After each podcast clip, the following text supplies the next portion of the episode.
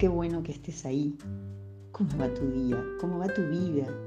Sé que a veces esta pregunta puede parecer inoportuna. Vivimos días de gran adversidad y en donde quiera que estés, la sociedad convulsionada de nuestro tiempo no deja de afligirnos y salpicarnos con su suciedad y sus males. Por eso hoy te convoco a enfocarnos en las promesas de Dios para la vida de sus hijos, promesas de planes de bien, de un futuro lleno de esperanza, como afirma en Jeremías 29:11. Y en ese espíritu te pregunto, ¿estás desanimada? ¿Te sentís fatigada? Bien, hay promesas de Dios para liberarte del desánimo y el cansancio de lidiar con los problemas. Es cierto que las cosas pueden ponerse difíciles a veces. Siempre ha sido así.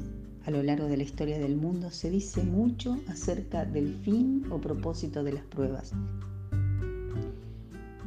¿Por qué, aún siendo sus hijos amados, Dios permite que suframos?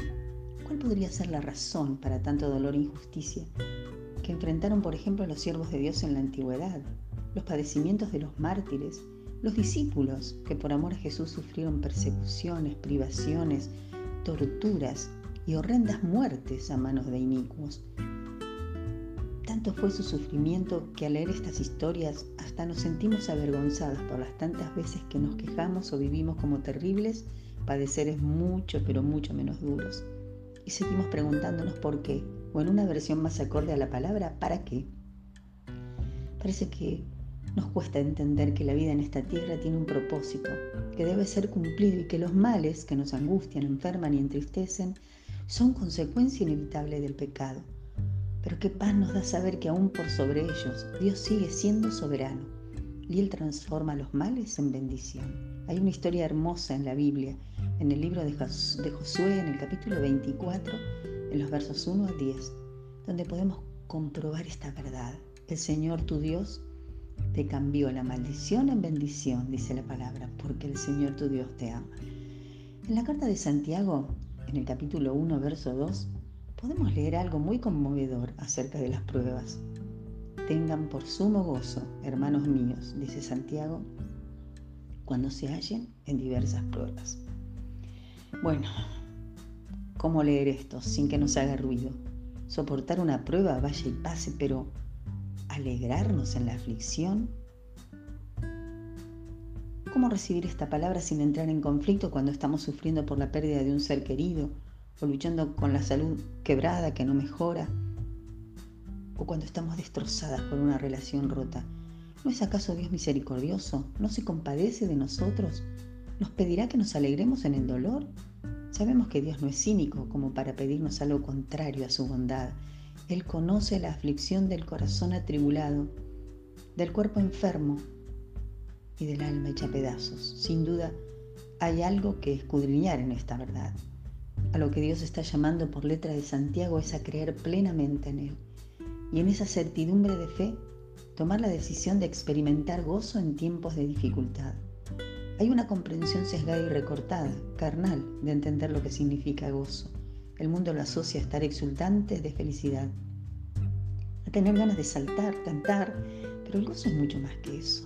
Se trata de una actitud interna de bienestar, de consolación, de completud y confortación del corazón. El gozo, ese gozo, no es de los humanos.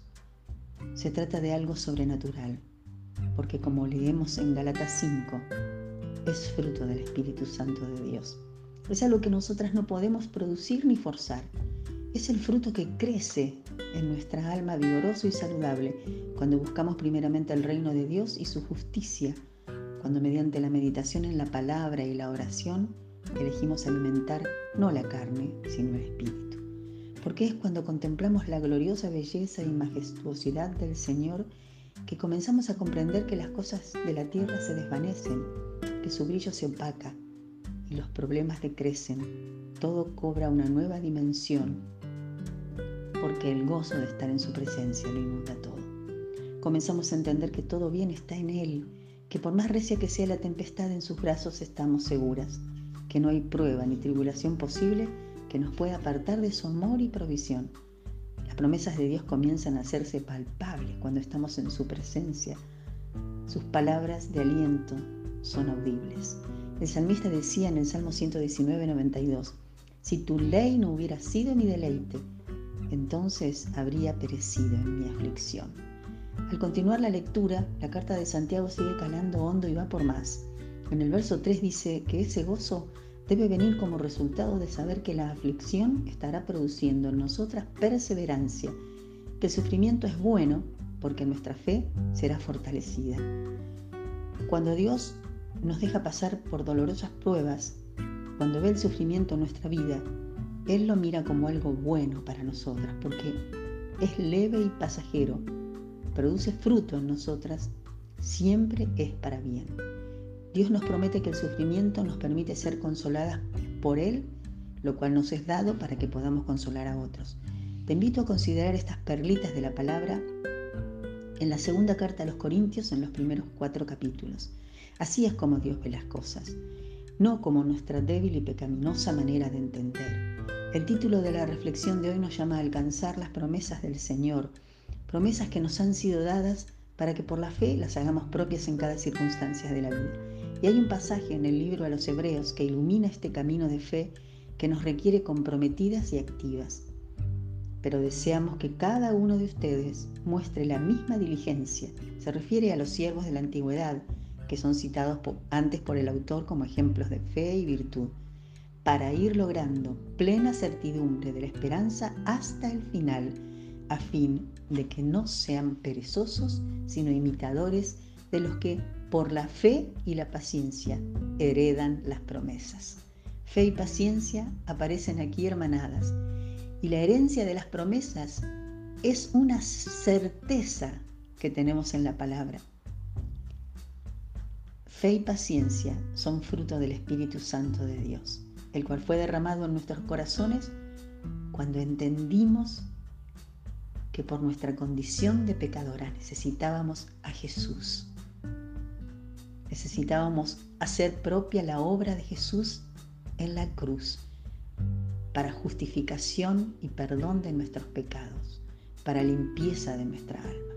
Que el Señor renueve hoy tus fuerzas y por la fe elijas ser diligente, imitando la fe de aquellos y siendo vos misma ejemplo para muchos. Bendecida semana.